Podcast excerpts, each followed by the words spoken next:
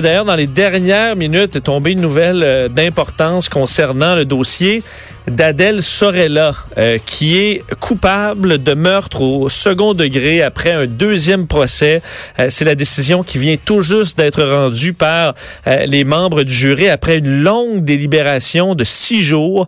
D'ailleurs, bon, ils sont venus dans le courant de cette délibération réécouter des témoignages. Donc, on semble avoir pris ça très au sérieux pour des raisons évidentes, hein, parce qu'on euh, c'est un deuxième procès pour Adèle Sorella qui est accusée du meurtre, euh, qui était accusée du meurtre de ses euh, de ses enfants, une histoire qui remonte quand même déjà à plusieurs années.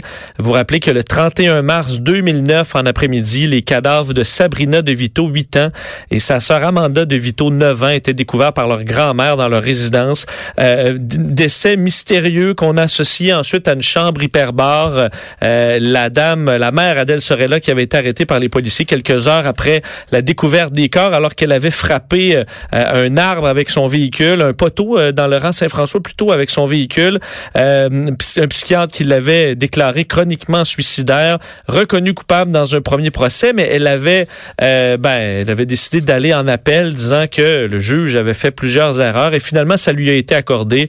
Il faut croire que tout ce processus finalement ben, mène au même résultat, c'est-à-dire coupable du meurtre au second degré pour Adèle serait, là pour analyser ce jugement qui vient juste de tomber. Euh, très content de parler à la juge à la retraite, Nicole Gibault, qui est en ligne. Bonjour, euh, Madame Gibault. Bonjour. Euh, donc, tout ça, finalement, on comprend, là, ça fait ça fait dix ans pratiquement que les enfants sont, sont décédés. Long, long processus judiciaire, mais qui confirme donc le premier verdict du, du premier procès. Euh, en fait, non. Le premier verdict, euh, c'était meurtre premier degré, si je ne m'abuse, à moins que j'ai pas le, bon verdict. Mais OK, donc il y a un changement là, quand même. Ben, si, je, je, pense, je pense. Mais de toute façon, on est dans deux prisons à vie. Ben, je vous le euh, confirme, juste pour, pour clarifier, là, donc c'était le, le 24 juin 2013. Adèle serait là alors qu'elle était âgée de 47 ans, coupable des meurtres prémédités ah, de ses deux filles. évidemment. Ben, c'est ça, il y a une grande différence. Expliquez-nous ah justement un peu, là. Ah oui. Alors, meurtre prémédité commande une peine à vie, comme le meurtre au deuxième degré à vie également, mais la différence, c'est dans la euh, possibilité de demander une libération conditionnelle. Alors, dans le cas aujourd'hui, qui nous qui nous occupe, elle pourra le demander entre euh, le minimum après 10 ans de détention, entre 10 ans et 25 ans, dépendant ce que le tribunal va décider. Ça, c'est le tribunal qui va décider si elle peut demander une libération conditionnelle la 11, la 10e, la 11e, la 12e, 13e, etc., jusqu'à 25 ans.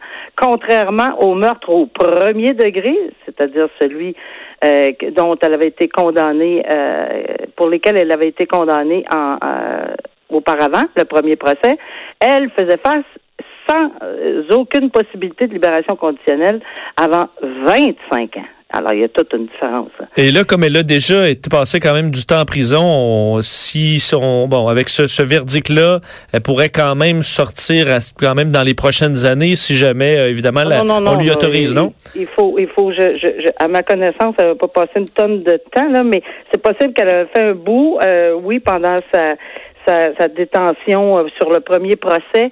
Maintenant, euh, là, on va voir comment ils vont l'analyser parce que c'est pas c'est pas c'est pas nécessairement un automatisme là qui, qui va que ça va se faire de cette façon-là. Mais ce qui est intéressant présentement, c'est de voir que euh, le tribunal, au moment où on se parle, a demandé au jury s'il y avait des suggestions à faire, parce que c'est c'est prévu au code criminel que le tribunal, la juge, peut demander euh, est-ce que vous avez des suggestions à faire pour la période pour, pour laquelle euh, Madame pourrait demander la libération conditionnelle avant entre 10 et 25 ans? Elle n'est pas obligée de suivre cette recommandation-là, mais euh, ça se fait. Pas toujours. J'ai déjà vu un procès où on ne l'a pas demandé du tout, mais euh, par oubli ou par quoi que ce soit, ça n'a pas fait euh, aucun changement. Là, ça n'a pas changé rien. Mais ici, on l'a fait. Donc, on est en attente. Peut-être qu'on a déjà une réponse pendant qu'on se parle, mais on est en attente pour savoir si effectivement ils vont faire une suggestion. Ils sont nettement pas obligés de le faire non plus, mais comme ils ont été assis aux premières loges, c'est que de dire, là, pendant toute la période et que c'est une longue période. Ils ont entendu toute la preuve. Ils ont vu les gens, tu sais, le comportement, là, euh, non seulement verbal, mais le, le, le, langage du corps, ce qu'on appelle communément le body language, fait beaucoup aussi. Ah, ils ont tout, tout, tout vu, l'ensemble de la preuve, tous les témoins. Euh, et, et, dans ce sens-là, ils sont, sont quand même bien placés, mais c'est nécessairement la discrétion ultime au du tribunal.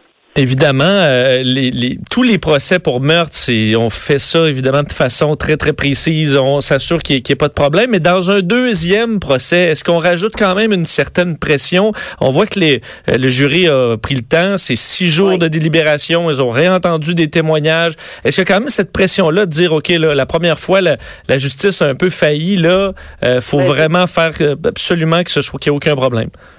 Ben, techniquement, là, je vous dis pas que c'est c'est l'absolu impossible parce qu'on est quand même à l'ère d'Internet partout, là. Mais aucune mention du premier procès doit faire surface au deuxième procès. On ne mentionne rien à propos, ce n'est pas, c'est absolument illégal de le faire. Même les médias ne pouvaient pas parler du deuxième procès. C'est comme si le premier n'avait euh, pas eu lieu, c'est une page blanche. C'est une page blanche, blanche, blanche. Pourquoi? Parce qu'on ne sait pas si on a les mêmes preuves.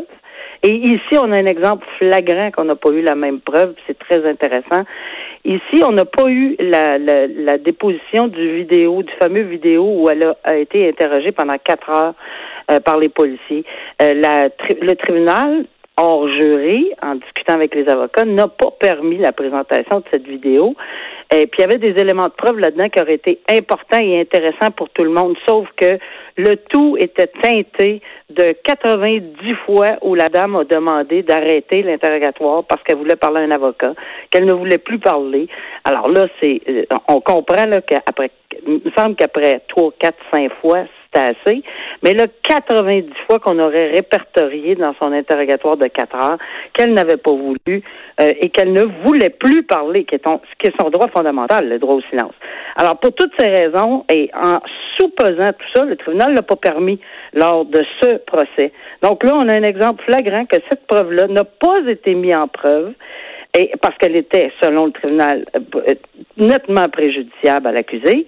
Et même sans cette preuve-là, où elle avait fait certaines petites parenthèses d'admission qu'on aurait pu interpréter, euh, alors, à ce moment-là, euh, le, tribunal, le, jury est quand même arrivé à la conclusion de meurtre deuxième degré. Même avec toute la preuve présentée, puis euh, on salue le travail de la couronne, salue le travail de la défense, parce qu'ils ont beaucoup, beaucoup travaillé et ils y croyaient chacun à leur thèse. Là. Il y avait des experts, de très bons experts pour la défense également, mais c'est la décision du jury qu'on saura jamais pourquoi, mais c'est eux qui, qui l'ont pris. Nicole Gibault, un gros merci. Merci beaucoup. Au revoir. Au revoir. Nicole Gibault, juge à la retraite sur cette euh, nouvelle de dernière heure. Adèle serait là coupable de meurtre au second degré. Donc voilà la, la différence. Vous comprenez que c'est tombé quelques instants avant le début de l'émission. Elle avait été reconnue coupable au départ au premier degré. Et là, euh, ça passe au deuxième degré. Alors évidemment, un peu, un peu moins grave au niveau du code criminel. C'est une histoire quand même assez pathétique. Là, quand on relit tous les détails, vous vous rappelez que le père euh, là-dedans, euh, Giuseppe de Vito, lui, quelques années après le, meurtre de ses enfants, se fait arrêter, euh, ben, se fait arrêter, reconnu coupable de gangstérisme et d'importation illégale de cocaïne euh, à Montréal. Et il avait été retrouvé mort euh, quelques mois plus tard lors de la ronde du, du gardien de prison, inconscient sur le sol au pénitencier de Donnacona, et lui qui était décédé par empoisonnement au cyanure. Donc, euh, une histoire vraiment, vraiment sordide du début à la fin, que celle de ces, euh, de cette pauvre, de ces pauvres enfants euh, d'Adèle Sorella et Giuseppe de Vito. Alors, Adèle Sorella reconnue coupable une deuxième fois.